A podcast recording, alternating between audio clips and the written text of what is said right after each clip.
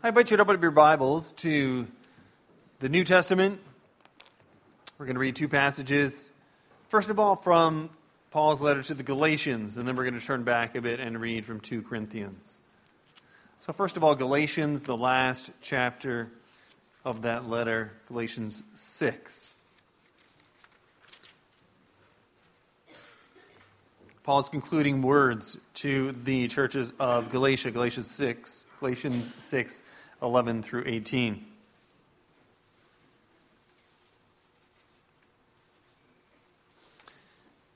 There, Galatians 6:11, we read, the word, we read the word of God as follows: "See with what, lar- with what large letters I am writing to you with my own hand.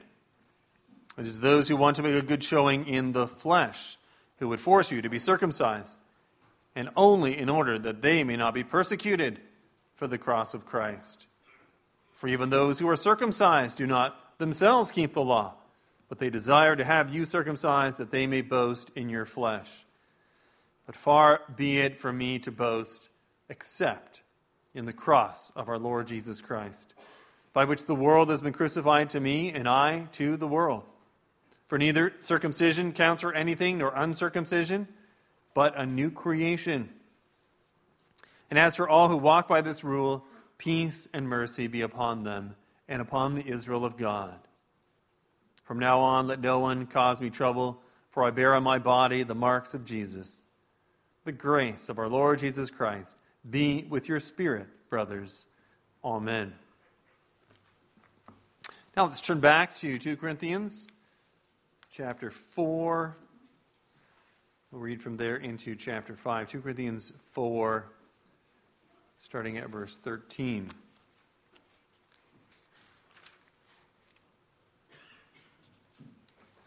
And there we read the Word of God as follows Since we have the same spirit of faith, according to what has been written, I believed and so I spoke, we also believe and so we also speak, knowing that he who raised the Lord Jesus will raise us also with Jesus and bring us with you into his presence. For it is all for your sake, so that as grace extends to more and more people, it may increase thanksgiving to the glory of God. So we do not lose heart.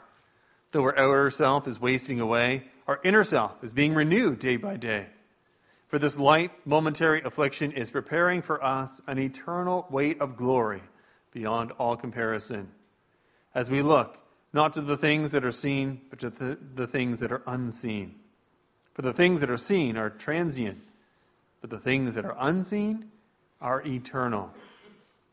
For we know that if the tent that is our earthly home is destroyed, we have a building from God a house not made with hands, eternal in the heavens. For in this tent we groan, longing to put on our heavenly dwelling, if indeed by putting it on we may not be found naked. For while we are still in this tent, we groan, being burdened, not that we would be unclothed, but that we would be further clothed, so that what is mortal may be swallowed up by life. He who has prepared us for this very thing is God, who has given us the Spirit as a guarantee. So we are always of good courage. We know that while we are at home in the body, we are away from the Lord, for we walk by faith, not by sight. Yes, we are of good courage, and we would rather be away from the body and at home with the Lord. So whether we are at home or away, we make it our aim to please Him. For we must all appear before the judgment seat of Christ, so that each one may receive what is due for what he has done in the body, whether good or evil. Therefore, knowing the fear of the Lord, we persuade others. But what we are is known to God, and I hope it is known also to your conscience. We are not commending ourselves to you again, but giving you cause to boast about us, so that you may be able to answer those who boast about outward appearance and not about what is in the heart. For if we are beside ourselves, it is for God. If we are in our right mind, it is for you. For the love of Christ controls us, because we have concluded this that one has died for all, therefore all have died. And he died for all, that those who live might no longer live for themselves, but for him who for their sake died and was raised. So far, the reading of God's Word. Let's sing a response to this from Psalm 160.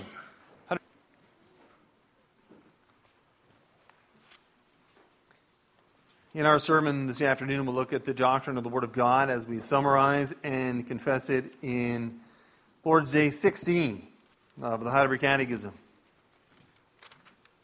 Let's read that Lord's Day together. That's on page 530 in your book of praise, the number of question and answers.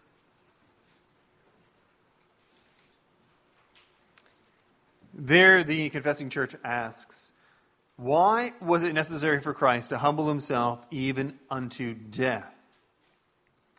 Because of the justice and truth of God, satisfaction for our sins could be made in no other way than by the death of the Son of God. Why was he buried? His burial testified testified that he had really died. Since Christ has died for us, why do we still have to die? Our death is not a payment for our sins, but it puts an end to sin and is an entrance into eternal life. What further benefit do we receive from Christ's sacrifice and death on the cross? Through Christ's death, our old nature is crucified, put to death, and buried with him, so that the evil desires of the flesh may no longer reign in us, but that we may offer ourselves to him as a sacrifice of thankfulness. Why is there added, He descended into hell? In my greatest sorrows and temptations, I may be assured and comforted that my Lord Jesus Christ, by his unspeakable anguish, pain, terror, and agony, which he endured throughout all his sufferings, but especially on the cross, has delivered me from the anguish and torment of hell.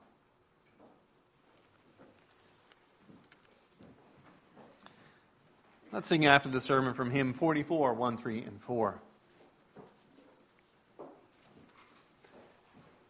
Beloved congregation of our Lord Jesus Christ, have you ever heard of the Mayan bee? They're found in Mexico, for instance. You know what's special about the Mayan bee? The Mayan bee is one of the few bees without a stinger. So they're completely harmless. In fact, I was once there with my wife, and our guide who was giving the tour said that the locals call these bees the grandma bees. Maybe because grandmas sometimes don't have teeth. Certainly true in Mexico. Maybe because, like grandmas, they're sweet and like to spoil you. In the first letter of Corinthians, we read from 2 Corinthians, but 1 Corinthians chapter 15, the Apostle Paul talks about something that no longer has a sting. Like a bee, you might expect it to have one, but yet it doesn't. It's found, it's feared everywhere, but yet it's something the Christian does not have to be afraid of. What is it? The answer is quite amazing death. In fact, Paul gives a kind of taunting song at the end of that chapter. Where, O death, is now your victory? Where, O death, is your sting? It's gone. It may still seem like death is victorious over mankind. The ratio is one for one. But Christians can look even at death and sort of sing a kind of mocking and taunting song. You know, like you might dance over a conquered enemy, knowing that they're not a threat anymore. Death is as harmless as a Mayan bee. That's what we confess this afternoon in the Catechism. Our Lord Jesus Christ suffered, was crucified, dead, and buried. Through this, you might say, he took the sting. So that when we have to come face to face with suffering, death, being buried, we no longer have to be afraid. How can that be? The Apostle Paul in 1 Corinthians, he then backtracks. He says, The sting of death is sin, And the power of sin is the law. Can death really lose its stinger? Has death lost its sting? I mean, Christians, too, they die like anybody else. But Paul says the sting of death is sin. Where death gets its power from. If sin's power then has been broken and dealt with, and it has in Jesus Christ, if you are no longer under the law, the law with its condemnation and its commands, but if you can live in Jesus Christ, then you and I can sing a song of victory over things like death that do seem to have the victory over mankind. I put the sermon under that theme. The Christian looks to Christ and sings. And we'll, sing that, we'll see that we have victory over death, we have victory over sin, and even victory over hell. In our creed and in our catechism, here in Lord's Day 16, we stress that our Savior truly died, that he was crucified under Pontius Pilate, dead, buried, descended into hell. In a very short creed, because we're dealing with the Apostles' Creed here, that's quite a few words to deal with the reality of Christ's death. In the last centuries, some have proposed the idea the death of Christ was not real, he was just in a coma, let's say. That explains his resurrection. He only appeared to die. You might wonder if Christ only was in a coma of sorts. I mean, why didn't the Jewish leaders already in the first century raise this as a possibility? There was no evidence that anybody in the ancient world thought that the death of Christ was not real. Instead, there's that lie the disciples stole the body, something like that. All agree. There is no doubt here. Christ truly died. And we need to stress that. But then in the catechism, in our first question and answer, we ask, well, why? Why did Christ physically have to die? Hadn't he already suffered in Gethsemane and on the cross? Didn't he even on the cross too say, It is finished? Why can't he just sort of ascend into heaven after all that? Like Enoch or Elijah? But you know, God had said in the very beginning, in the first book of the Bible, the day you eat of it, you shall surely die. By the way, that phrase, the day you eat of it, simply may be a Hebrew way of saying, this will absolutely happen. There is no way that you will avoid it. The Apostle Paul in the book of Romans, chapter 6, says, The wages of sin is death. Christ then has to endure all the consequences of our sin. He does have to die. The animal sacrifices in the Old Testament had to be slain.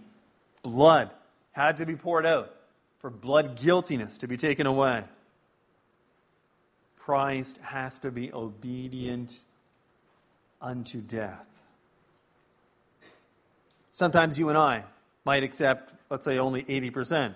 Someone doesn't have to do everything that we ask. But God will not bend his justice. It's a beautiful thing. In no way does our God sort of fudge on our sin. What it's all about, what it deserves. No, because of the justice and truth of God, satisfaction for our sins could be made in no other way than by the death of the Son of God. And so our Lord Jesus Christ dies. He's laid in a tomb. That too testifies that he had really died. And it also fulfills prophecy. Isaiah 53 9. He was assigned a grave with the wicked, with the rich in his death. Christ truly bears then our sin and all of its consequences. And he triumphs over it all also for us.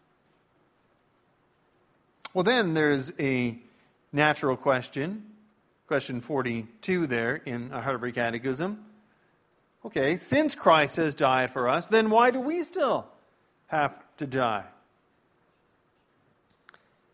And we answer our death is not a payment for sin, but is an entrance into eternal life. Now, isn't this a beautiful thing? Our Savior has such victory that death, which is the just condemnation of God over our sin, death is transformed and now serves the risen Savior and his purposes. Death, an entrance into eternal life. Can you imagine those two things somehow being put together? Death, eternal life? This is how great the victory of Jesus Christ is. David was victorious over Goliath. But Goliath was just there, flat on the ground, in a heap. The Lord Jesus Christ is so victorious over death that death now serves him and does his will as he brings salvation for the elect. Death frees us of living in this broken, fallen world. I think some of us, as we get older, we feel it even in our bodies how frail we can be. Death has a wonderful way of freeing us from sicknesses and illnesses all those kinds of things that we have to deal with in this life. But the Christian should have an even greater perspective. That death frees us from the reality, from the existence of sin. When a believer dies, sin finally dies. Doesn't that too?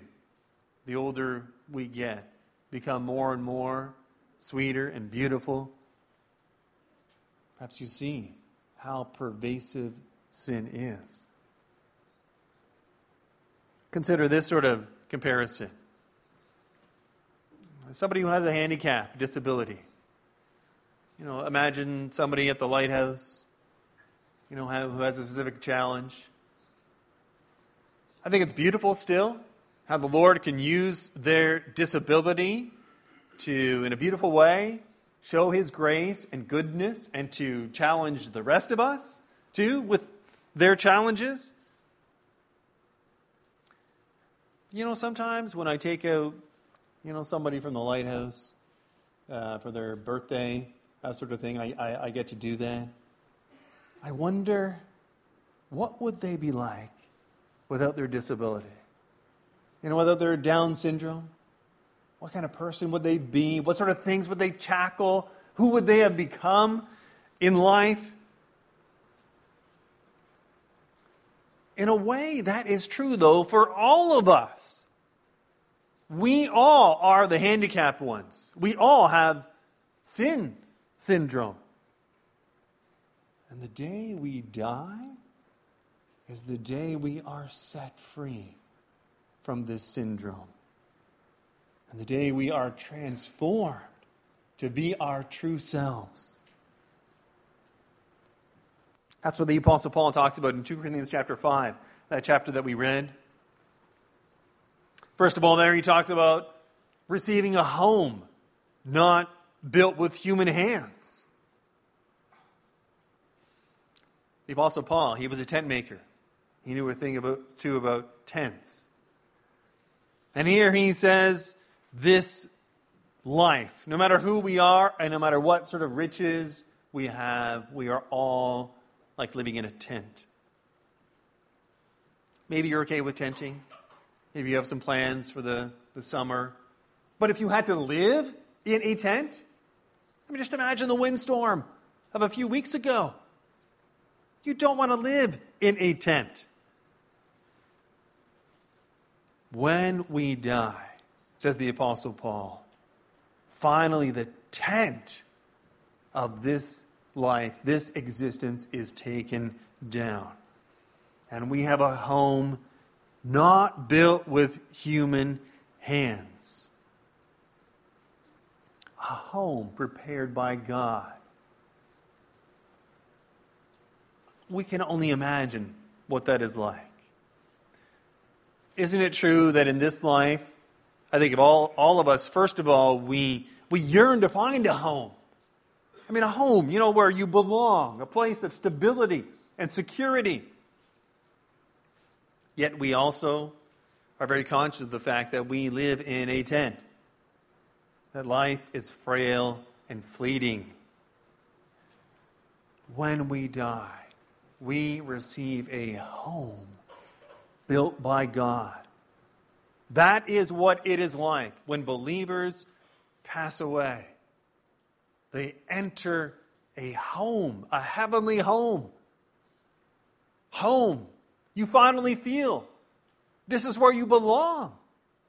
A place of security and stability in the presence of God, even. Imagine to have all your sin and everything about sin completely removed, not a single speck of sin on you, and then to be brought into the presence of God. The God who, in the parable of the prodigal son, is the father who, you know, runs out to his son and puts his arms around his son and who kisses his son warmly as a sign of acceptance and fellowship. To know God like that, that you belong to God and He belongs to you, what an amazing transformation. That takes us to our second point.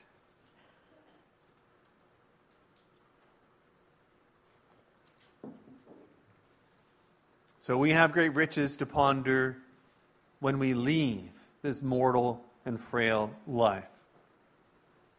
But the Catechism also, in question 43, goes on to say that even already here and now, when we think about the death and the resurrection of Jesus Christ, that is not just a future thing, it is a very present thing as well.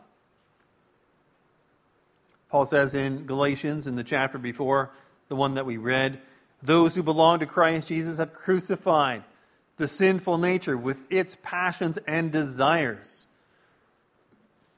Very clearly in the Word of God, crucifixion is not just something that happened to the Lord Jesus Christ, but happens to everyone who believes in Him.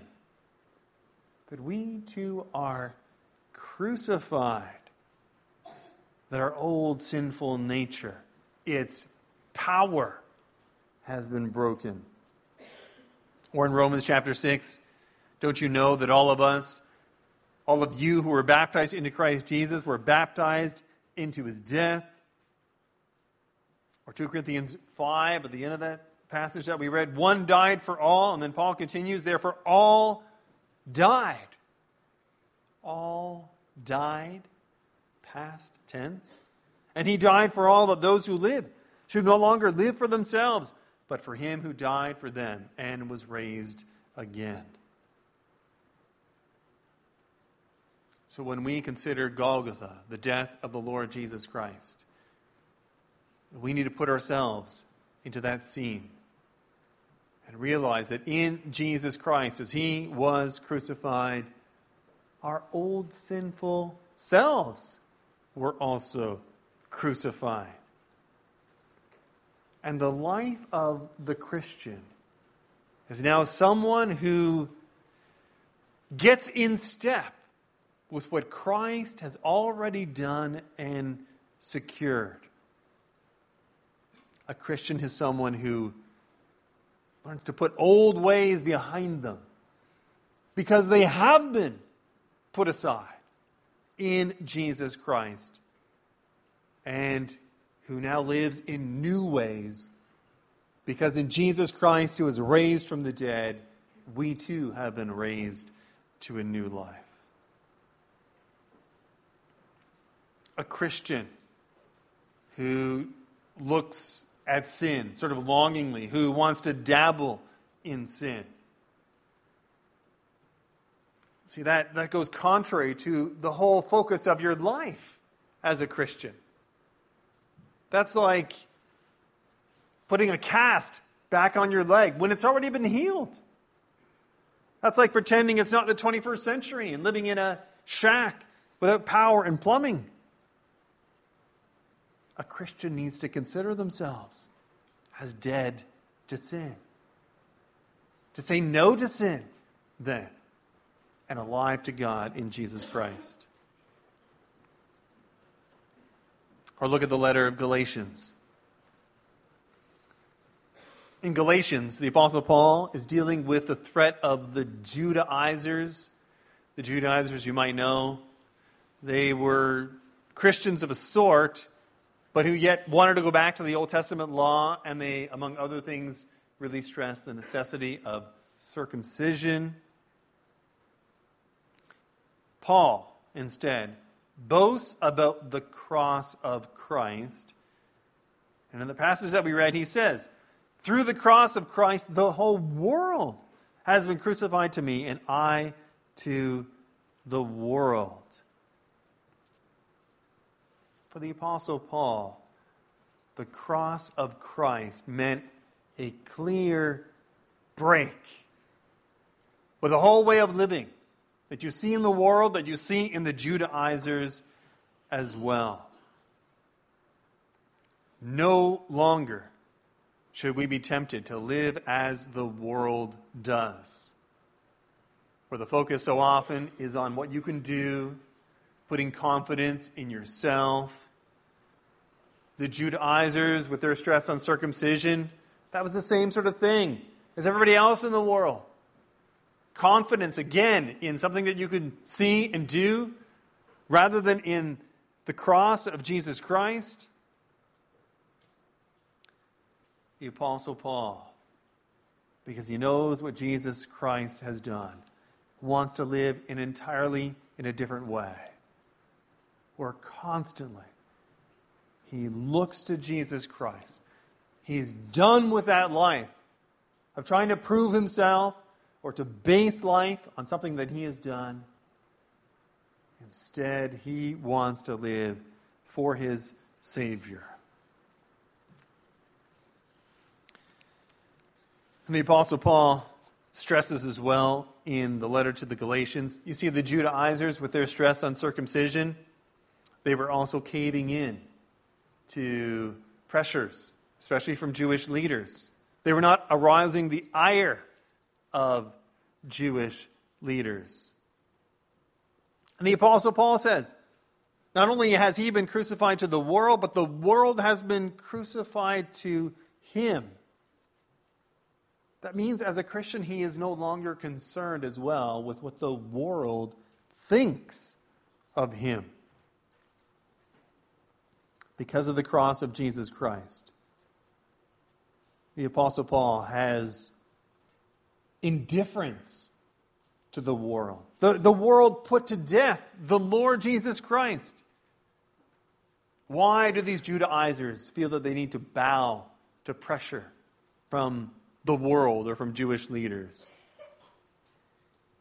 Why are you and I so quick to obsess with everything that our world around us obsesses with? Why are we so quick to adopt its agenda? The world crucified Christ. That must mean we need to take a clear we need to make a clear break with everything that our world stands for and believes in, all it lives for, all its attempt to find life, all its wisdom. We dare call it in the light of the cross of Christ foolishness and stupidity. And that takes us to our third point.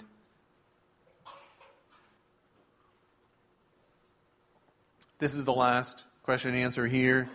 Question answer 44 in our catechism. You might know it generated quite a bit of discussion over the years. The question the article in our creed, he descended into hell. Did Christ ascend, de- descend into hell, and when did he do that? In the first centuries, even, like I want to say the year 3 or 400 AD, there were already sort of Christian legends about Christ going to hell and there, after his death, triumphing, presenting his victory, perhaps releasing some who were still under the power of the devil. So the idea that Christ literally went to hell at some point goes way back. But there were some in the early church, though, some early church fathers already then who said, no, no, no. This phrase, descended into hell in the creed, it simply means Christ died. People often talk about death as a descending. You descend into the grave. Christ descended into Sheol, you might say in Old Testament language. He did not, though, descend into hell after his crucifixion. In our Heidelberg Catechism, we explain this as a reference to Christ's agony on the cross. The kind of thing that we remember, especially on Good Friday. When Christ on the cross cries out, My God, my God, why have you forsaken me? That is when he descends into hell. John Calvin promoted that line of interpretation. That's why we have it in our Heidelberg Catechism.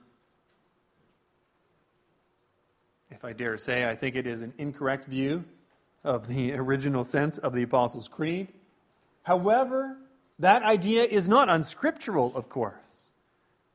That Christ did suffer unspeakable anguish, pain, terror, and agony on the cross, that he suffered hell when he suffered. And that is good for us to confess and remember. It's good for us to remember and confess that. Because there are times in our lives, for instance, when we, when we may be scared, let's say, when it comes to the state of our soul. There's nothing about being a Christian that means that you will be immune from great moments of anguish and trouble. Martin Luther often had this. And there is a particular German word, too, behind the original German of the Heidelberg Catechism, Anfechtung. And that's what we translate there as uh, temptation. It means a kind of despair when you think that God Himself has perhaps turned His back to you where you feel completely alone. Maybe when you feel that you have committed the sin against the Holy Spirit. What do we do in those sorts of times? When we feel it's very, very dark. Do we just sort of say, well, look at the bright side. Hopefully it's not that bad. Something like that. Now that's what question answer 44 speaks to. In my greatest sorrows and temptations, what do I do?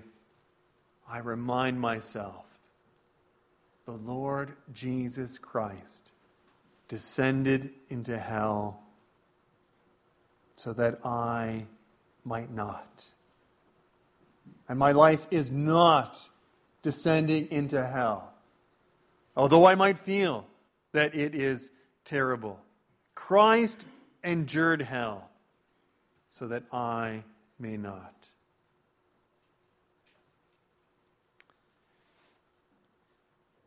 Consider the book of Job for a moment. In the book of Job, you learn about the devil and the devil's particular strategy as well to try to pull us from God. The devil brings upon Job one catastrophe after another, but in a way, all of those disasters, even losing his own children, his own health, are but a stepping stone to something even more. That Job would one day think God. No, God has turned his back from me entirely. I'm foolish to rely upon him. There's a devil who loves to tempt us in that way. To undermine the idea that God could love us and that we could love him as well. Let's fight off all the fiery darts of the devil with the truth of our confession here. He descended into hell. He descended into hell. If the Lord Jesus Christ descended into hell for us, for me, what can stand in the way of God loving me? God showing his power in my life? Will his love let go of us in the midst of trouble or persecution or danger or sword? Will God ever change his mind and think, I'm done. I'm done with these people and all their sins and all their constant rebellion against me? No, Christ, the Son, endured that sin and rebellion. And so, in all things, we are more than conquerors through him who loved us. Sometimes the victory is won, but just barely won. You might have to make sacrifices, for instance. Let's say if you're having a game of chess or something like that. That is never the case with our God. Never the case with our salvation in Jesus Christ. The Son came to endure all our sin and all its consequences so that there might be overwhelming victory. So that death even might serve his purposes so that even our sinfulness, not to justify sin in any way, but even our sinfulness would serve his purposes. So that songs will be sung to him forever. Amen.